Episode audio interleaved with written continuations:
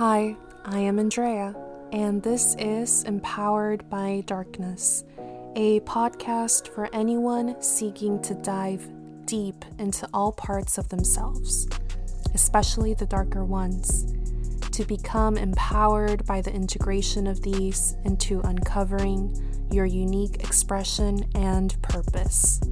Here we shed light on the self hatred, the resentment, the need for validation and saving, the fear of being loved, the illusion of power and damaging patterns, and many more topics that will challenge you to bloom wherever you are currently planted. Welcome to your life's work. Take a seat and let's get started. This is going to be a very exciting episode because if you have been wondering who the person behind these segments is, this episode will introduce you to her, introduce you to my journey and what has led me to sit in front of this microphone and record about my life and topics that are very personal to my journey and that are deep. And a lot of the times get pretty gritty into details that aren't readily shared nowadays in, in platforms like this one. So I really wanted you to get to know the person behind these recordings and know why she has decided to delve into these topics. So without further ado, I wanted to introduce the topic of memory to begin with because whenever we recall our lives up to this point that we're in, uh, memory plays a very big part in that. How do we come upon these recollections? And in my journey, I have to be honest with all of you. I do not have very vivid or specific recollections of my childhood or even my early teens, young adulthood years because if you have never heard this concept before, trauma and memory have a very significant relationship. And what I mean by this is that if you experience something that is particularly painful or disturbing, the brain has the power to decide that it does not wish to relive that occurrence and it may lock away that memory from your consciousness so the brain can suppress memories.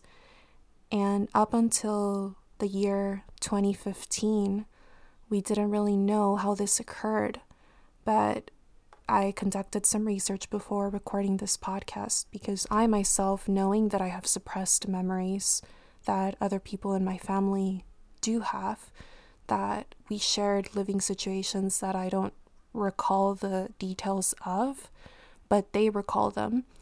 And for me, it was it has always been of interest to see why I have decided, not consciously, because I didn't make it my decision to not recall these memories, but my brain has in some form not done so. So I have I have really become interested in studying why this happens and perhaps you find yourself in a situation in which you have experienced you know that you have experienced traumatic events in your childhood or, or later on in your life, and you do not recall the specifics of, and but you are sure you feel in your body that you have experienced these events, this might be of interest to you. So until 2015, um, scientists actually conducted a study to find why this is so. Why is there a correlation between trauma and memory? And they discovered what they call memory subpaths that are in the brain and that can only be activated in a fear response. So, when you're experiencing an event that's particularly stressful and distressing, these subpaths in your brain are activated. So, what, what these subpaths are they're a chain of communication cells, brain cells that send information about your lived experiences. So, when you experience something that causes you great fear, this affects receptors that are in these cells. So the receptors, instead of following the traditional memory pathway in your brain, what they end up doing is they take a different road than other memories that you store in your brain. So they naturally arrive at a different destination. So, this destination that they arrive in is where they become locked away. And here is the important detail they're locked away, but that doesn't mean that they cease to exist. So, these memories are still there, but they can only be accessed by the same receptors that became activated when you experienced this emotionally distressing experience. So, when these same receptors become activated again, they can reach this information that was stored away. This is why it's believed that when a person is unable to retrieve these memories and they they are placed in a situation in which they experience the emotions of the trauma that placed them in, in the situation to begin with, in which they locked away um, recollections. When they are placed in a situation similar to that again, they are they have the ability to recall the suppressed memories because the receptors are activated again, and they are able to do their job of accessing the memories and bringing it to your consciousness. I, re- I really wanted to share that because of two reasons. One, because I think it's fascinating to see the way that our brain functions as a protection mechanism. I really want to stress that this alternative pathway that exists in our um, brain cells is a way to protect us from the experience that we are undergoing that is very distressing and difficult to process in of itself when we're in it so something has to occur for us to be able to continue going on about our days and our lives when we are in these distressing situations. And the brain functions as a form of protection in this in this instance in which it shields us from continuing to experience the distressing emotions born from the trauma that's going on and we are able to continue going about our lives. Obviously, it becomes very difficult when we're older and we are trying to recall what happened in our lives that made us the way that we are. And this is the second reason why I think knowing this is important because it rids us of that feeling of perhaps being guilty that we don't recall the same things others that experienced the trauma with us recall. And this doesn't mean that we made a conscious effort to suppress those things. It simply means that in the moment that we were experiencing the, the the trauma it was so intense that our only way of being able to continue going on was for our brain to step in and do something about it. And i really wanted to also introduce the term dissociative amnesia which if this is your first time hearing it it it is a a condition in which you have memory gaps from your upbringing so, this means that you most likely blocked away certain events due to stress and, and trauma. And myself, you know, though I haven't been formally diagnosed with this condition of dissociative amnesia, knowing that it exists, I have spoken about it to the therapist that I'm currently seeing, and the therapist has not diagnosed me with it, but very much what the therapist did was validate the fact that what I have experienced until now falls into a condition like dissociative amnesia. And what this means is that I don't recall much about interactions with the primary abuser in my narrative, which was my dad. Um, so I still have memories with my entire family and and really the particulars of where I have those those memory gaps are tied to my father. So, this kind of amnesia occurs in that sense. Like, you have very specific gaps tied to the abuser or the situation that directly made you feel threatened. So, if you're new to this term, I would encourage you to research it and see if it might be applicable to your narrative. And just wanted to quickly say that this type of amnesia has three different categories there's the localized, generalized, and fugue. I don't know if I'm pronouncing that last one correctly, but um, the one that I think I might fall into is that of localized, and this means that memory loss affects specific parts of my life, such as certain periods in childhood or or anything related to pivotal figures in your life that, that shifted your your existence in a significant way, like a friend, a coworker, um, an uncle, uh, you name it. So the memory loss in this instance focuses on a very specific um, trauma. So, with this type of amnesia, memories can return suddenly and they can return fully, um, but they're usually triggered by something in the person's surroundings or during therapy. Therapy like EMDR, just eye movement desensitization, which is very popular in, in instances of individuals that have dissociated and in traumatic um, occurrences in their lives, and they undergo this type of therapy that is connected to their bodies to be able to recall memories that have been suppressed. So, a person really is at risk of developing this type of amnesia, both from physical childhood trauma, but also emotional and psychological. So, if if the individual experiences as well a family member or a loved one that's abused and they don't experience that abuse directly themselves, they can also experience this type of amnesia um, because they are still experiencing the abuse within the close circle of, of their family and loved ones. So it doesn't have to happen directly to them. And this dissociation is a protective mechanism and it's not voluntary. So, having once used dissociation as a form of protection in childhood, you can use it again in adulthood when you feel threatened. It is not exclusive to childhood.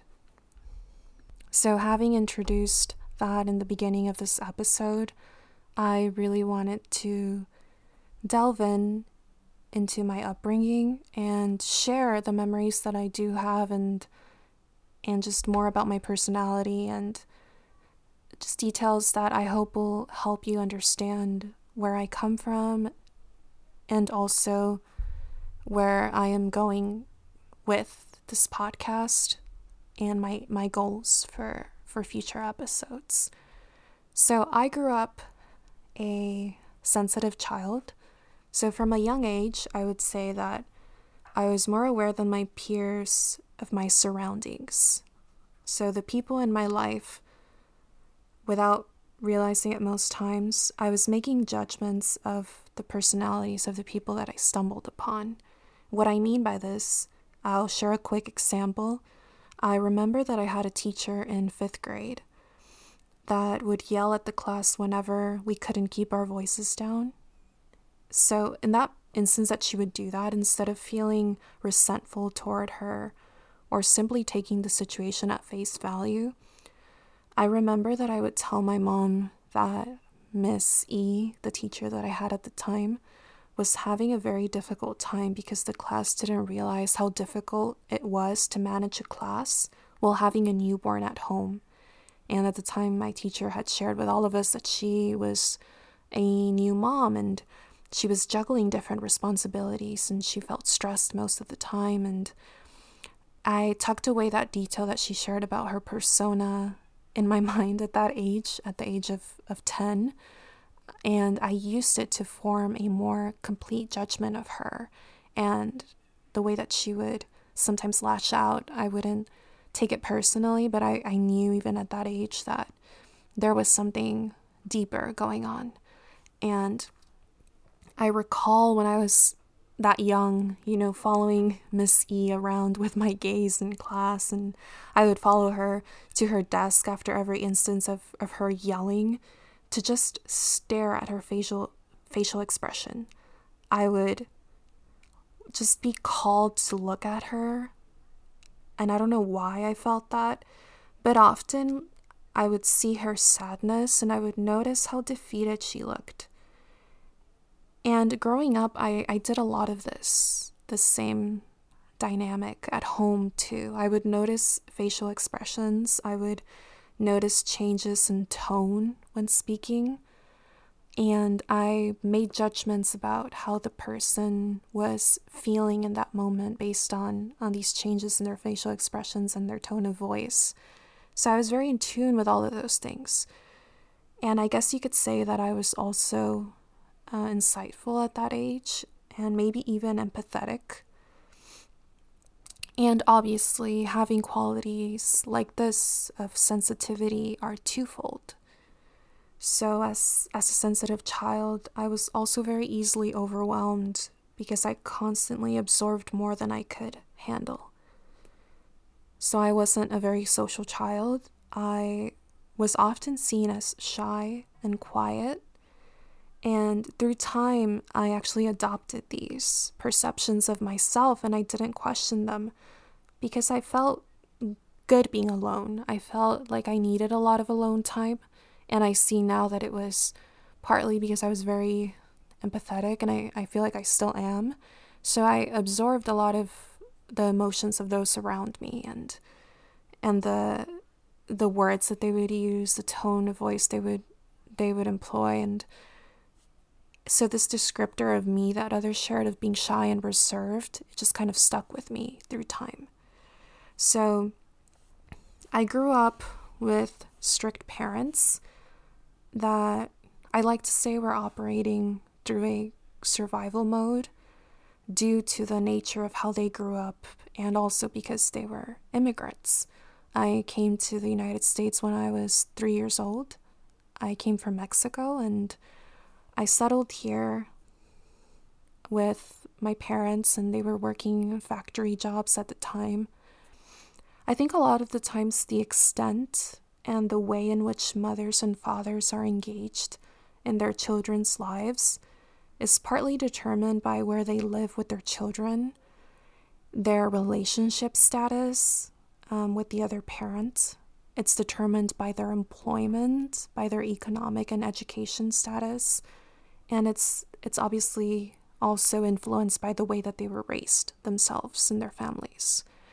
I list those things because I think it's important and it was important for me writing this episode to really look at those aspects of my parents' lives and and describe them according to to that complexity of, of the way that they came about to be the people that they are. So I lived in, in Compton. Um, we rented the back part of a house when I was younger. So we had a very small space growing up. I have never had my own room. I have always lived very much in in like a two bedroom home and when I say two bedroom my family was five five individuals and one of the bedrooms was a living room slash a bedroom and also a dining room. So we had a very, very limited space.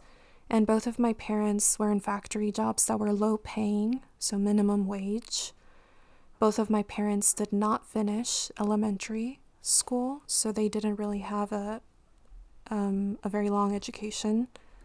Both of my parents were also given the task early on in their lives to support their families economically, and both were raised with their own share of dysfunctional family dynamics. My my dad's father, my grandpa, he was killed when he was a young boy. So his when my dad was a young boy, his father was killed. So his mother, my dad's mother, um, was forced to take on a stricter, more firm approach to raising her children. And my mom's dad was very strict, and there was constantly friction in, in the relationship he had with my mom's mother, my grandma.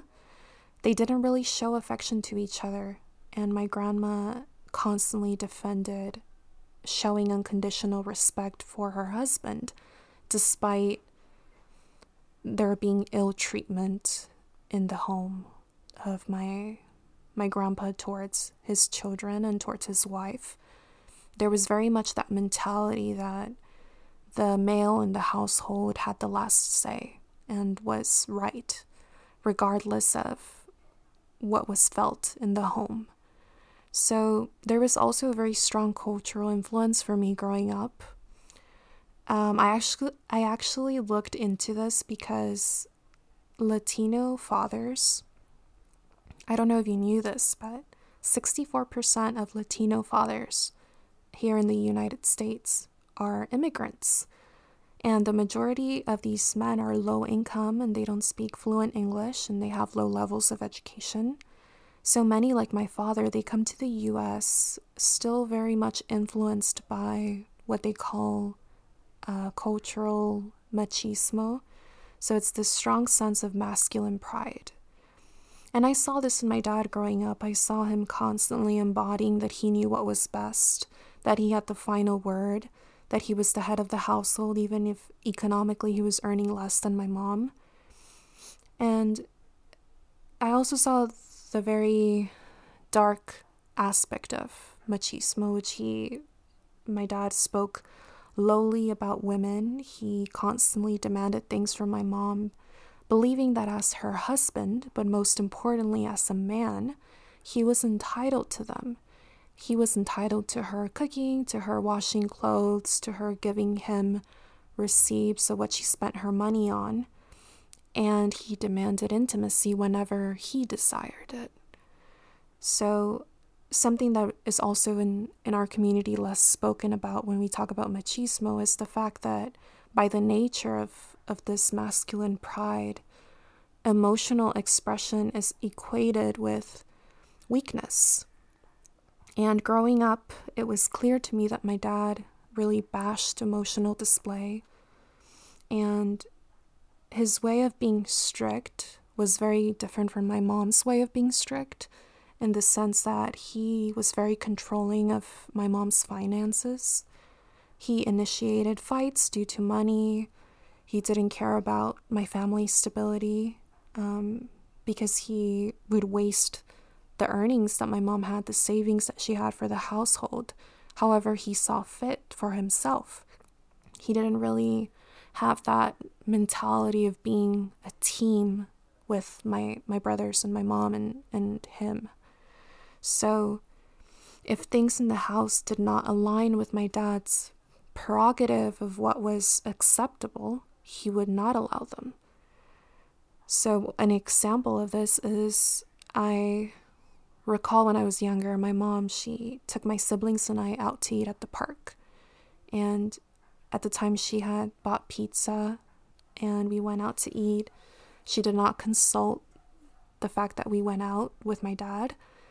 And I remember him showing up to the park and yelling at her about her decision to spend money on food that evening because he deemed that it was unacceptable that the savings that they had, which were at the time shared, were not supposed to go to spending money that evening on buying food from a restaurant.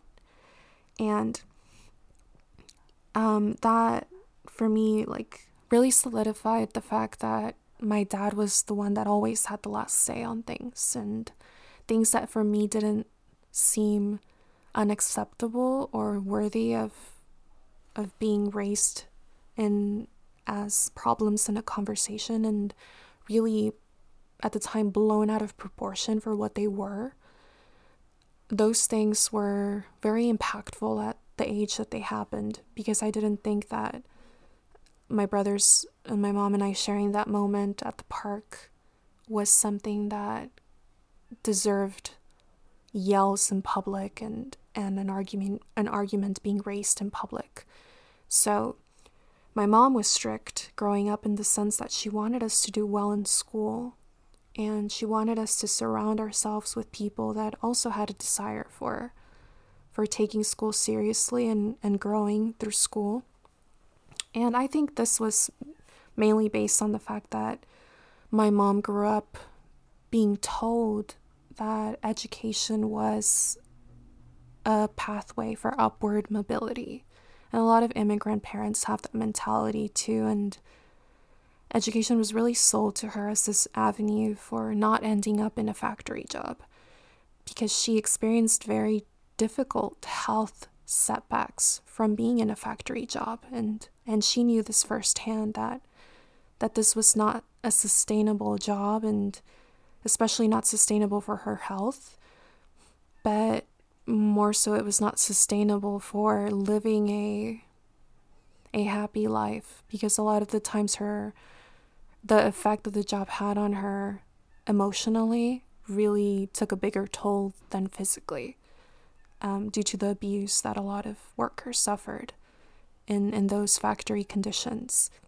And I have like my one core memory that I have that is that reaches further back when I was younger has to do with the dynamic between my parents. Up until now I've been describing them sort of separately, but the memory that I have that is quite detailed from from seeing them in, interact as a couple goes back to fifth grade as well when I was 10. And in this memory, I talk about it in the book that I published, um, talking about my life. But in the memory, my dad ends up finding birth control pills that my mom is keeping in her drawer. And he becomes upset because to him, this finding this signifies that she's still expecting for them to have an intimate connection. And at that time, their marriage was already frac- fractured and they were together only as companions in a way. Like there was not a romantic aspect to their relationship anymore. So when he found these these pills, to him it signified that my mom was still holding out expectation for the relationship to turn romantic again. And that was very upsetting to him. And he was, again, taking things very much out of the proportion that they were in and yelling and and saying very degrading things about my mom saying that she was and I probably can't say these on the podcast because they're very degrading terms towards women um, but to sum it up, he was saying that she wouldn't be anything without him and that she would fail in life if he wasn't by her side.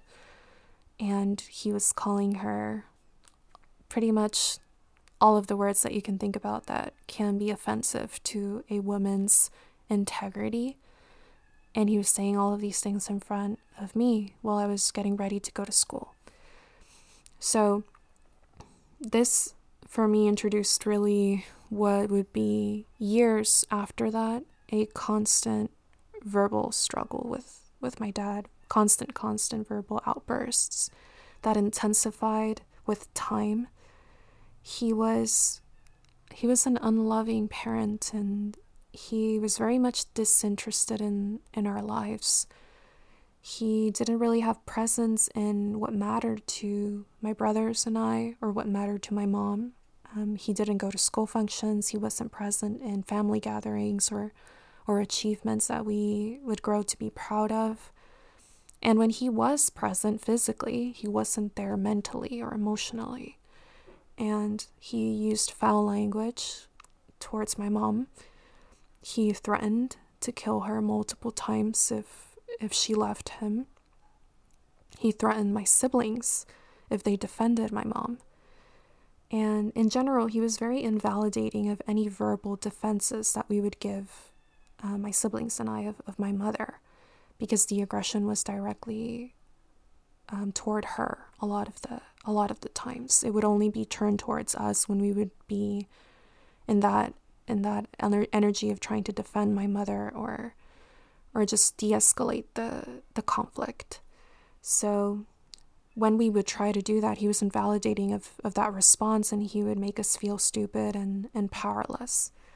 So he would, as I see it now, he would gaslit our defenses, making us feel like we were exaggerating or blowing the situation out of proportion, like the many times he would do. And he would, that we were offending him too. Many times he said, You're offending your father when you should be respecting me. So he felt that that he was owed that respect, even though he wasn't giving it to to us and to my mother. So in the household there was constant fear for many years. And we were walking on eggshells all of the time, monitoring our actions and his presence, almost pleading, and I would do this a lot, almost plead to my mom not to rock the boat with her, with her responses to a verbal outburst. Because there was always that uncertainty of what mood my dad was in. What would be his mood this time? I would I would think. How would he respond to this? How would he respond to this situation if we are out in public, which was another dimension of the abuse that that really for me solidified the idea that I was I wanted like my family to be saved from him and from this just this energy, this figure in our lives that was consuming all of the air from our from our surroundings and we felt suffocated in in the presence of him. So my brothers and I began to catastrophize what could what could be the worst possible scenario when we were at school. I remember being at school and thinking that while my mom was at home with my father, he could easily kill her, he could easily hurt her. And our nervous system, as I see it now, was so affected by this situation, and we were constantly on high alert. And to this day, having him being out of my life, my dad having him being out of my life for for over five years, my nervous system is still out of whack in that in that um, in that way. I'm still on high alert whenever things are going well in my life and there isn't an immediate stress. I cannot be at, at peace. I'm still on high alert.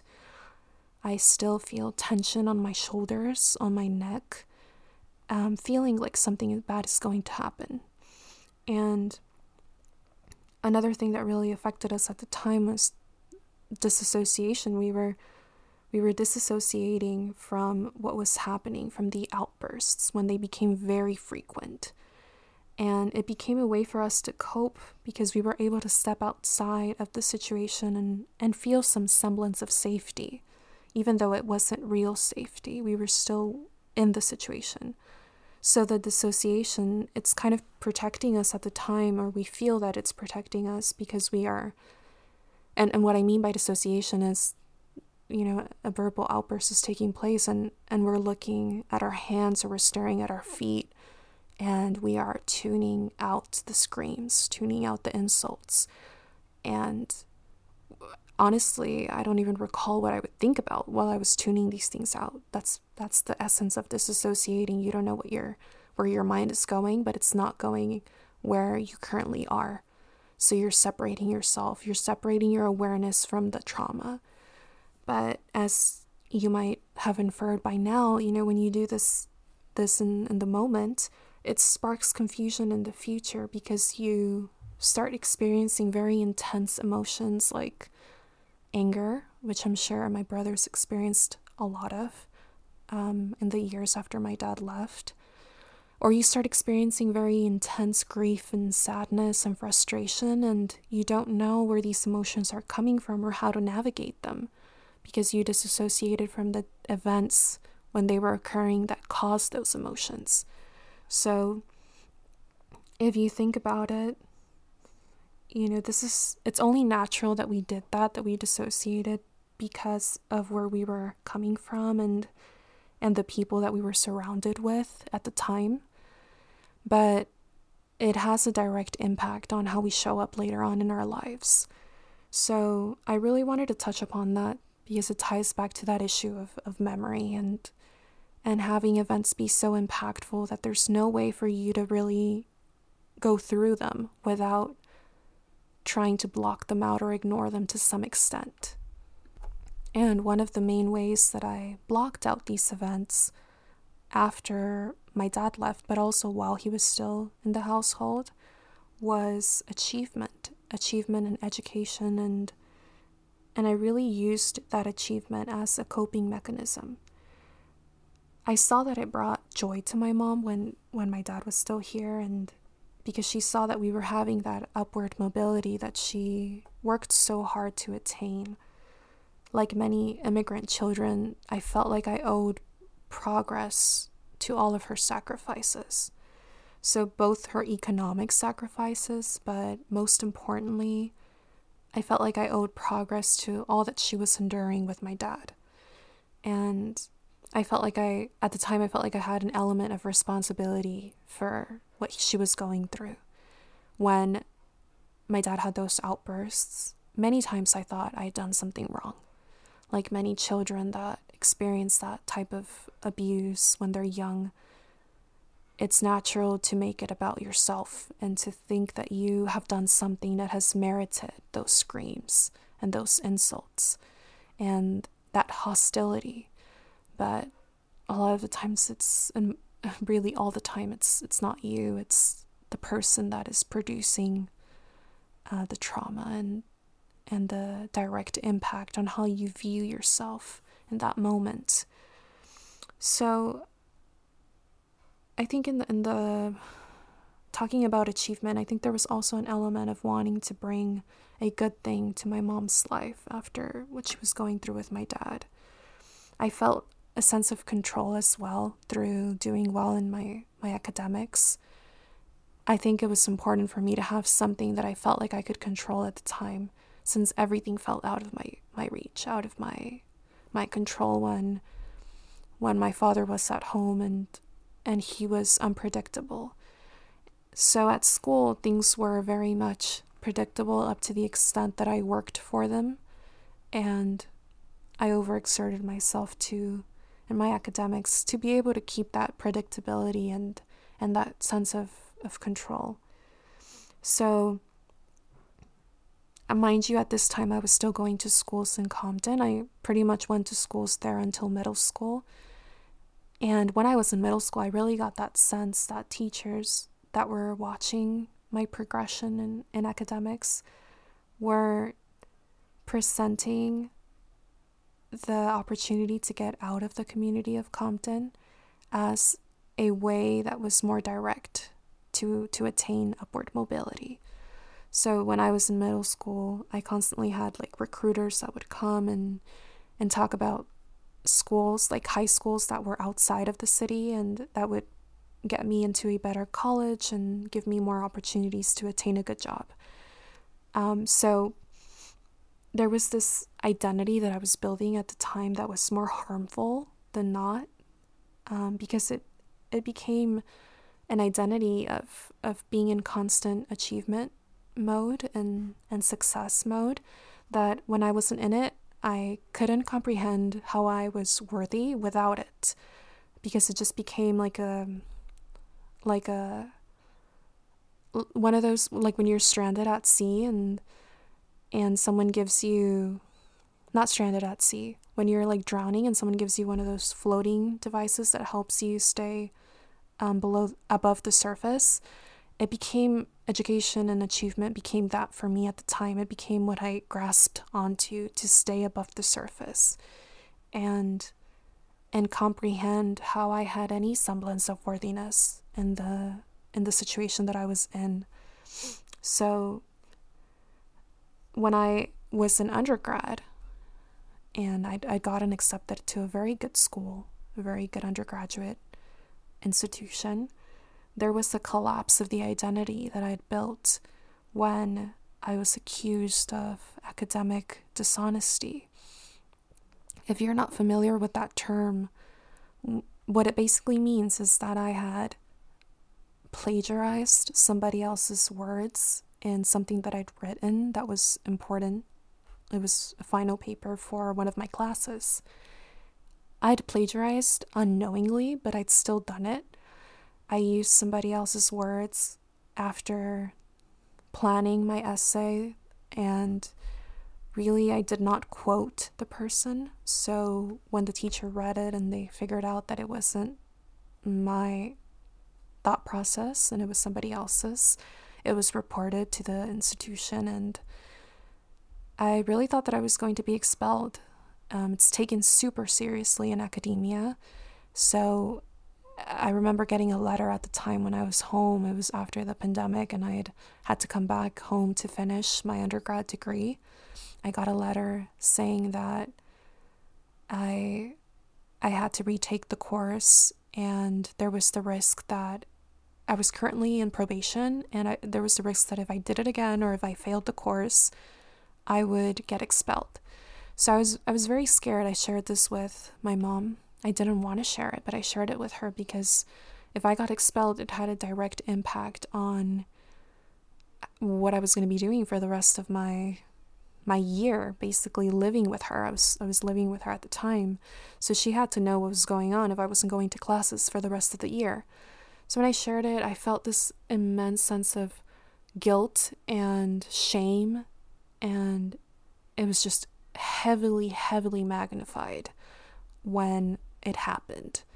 It was something serious. I won't take away from how serious it was, but the way that I magnified it in my brain, it was it was just taken way out of the proportion that it was in.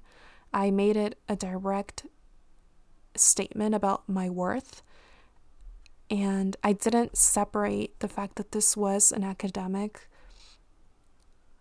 pitfall from it being a personal pitfall in which it said everything about me being a failure, me being inadequate, and worthless. Um, if I'm being completely frank, those were the words that I used to describe myself.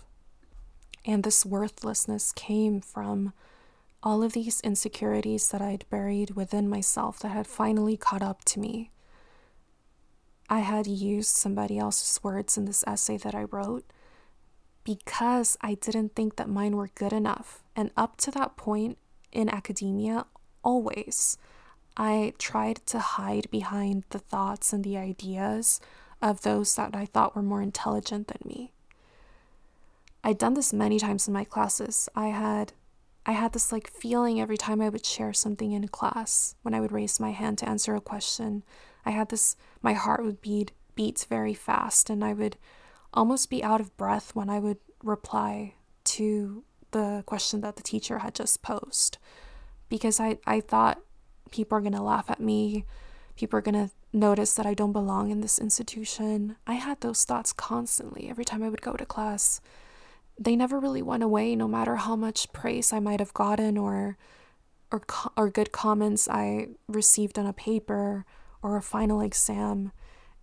I always had this lingering feeling of if only they knew who I really was, how I really think, how smart I really am. So this imposter syndrome really that's what it was was this constant anxiety about being seen like a fraud which i felt like i was and having that academic dishonesty occurrence really solidified that for me so around this time i also realized that i couldn't use my degree that i'd worked for in the way that i'd imagined I had a degree in literature and international relations. And I had pursued those fields because I had been told by professors that I was good at those things. So I never truly stopped to think is this something that I want to make a career out of and, and get a job in?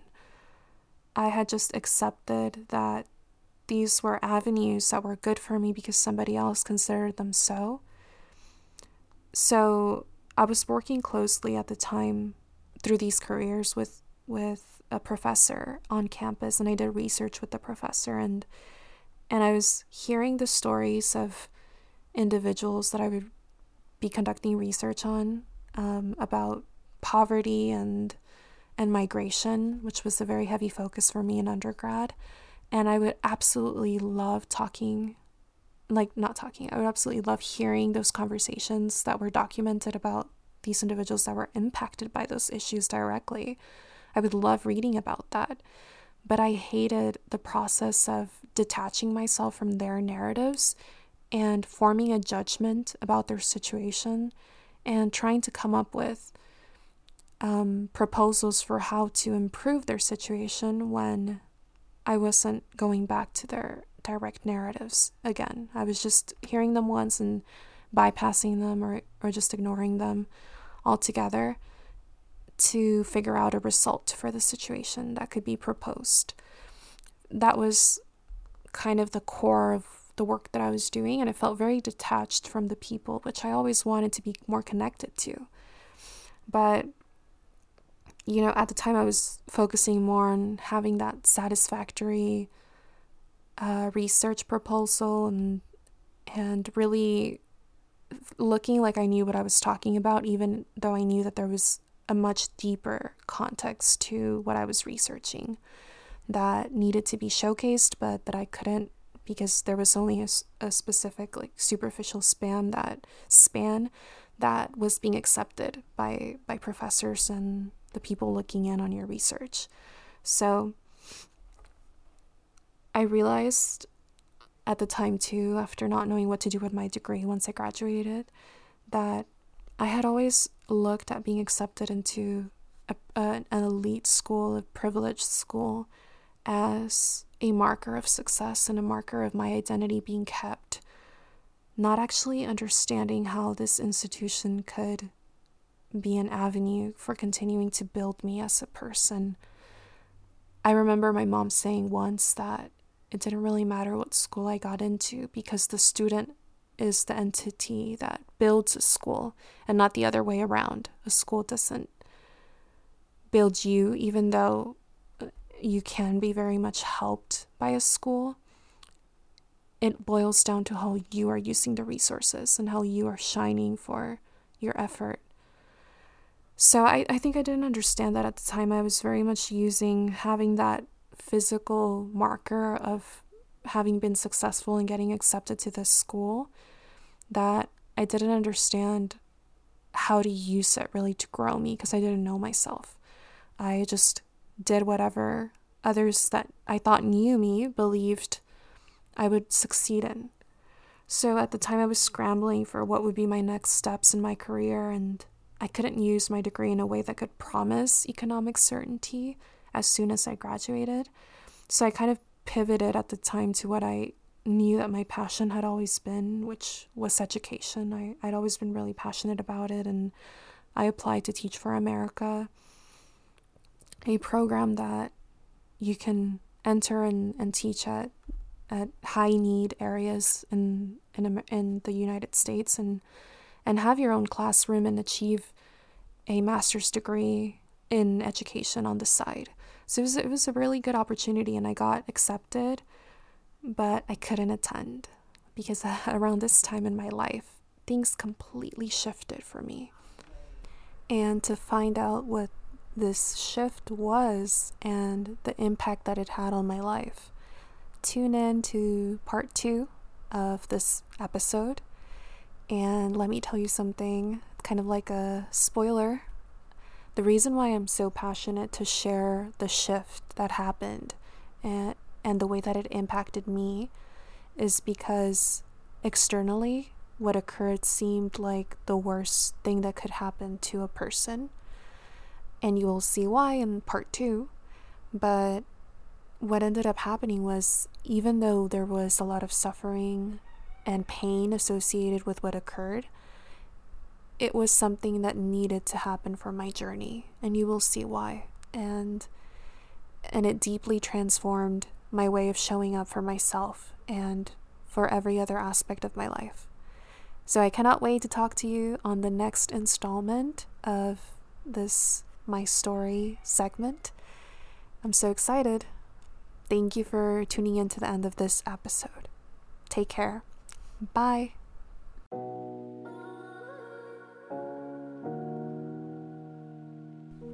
There is no right time to begin working on the parts of ourselves we may have neglected for the majority of our lives. If you're here, it is for a reason. I am so proud of you for asking the tough questions and delving into what comes of these. May you find the deepest healing and transformation on this path. Thank you.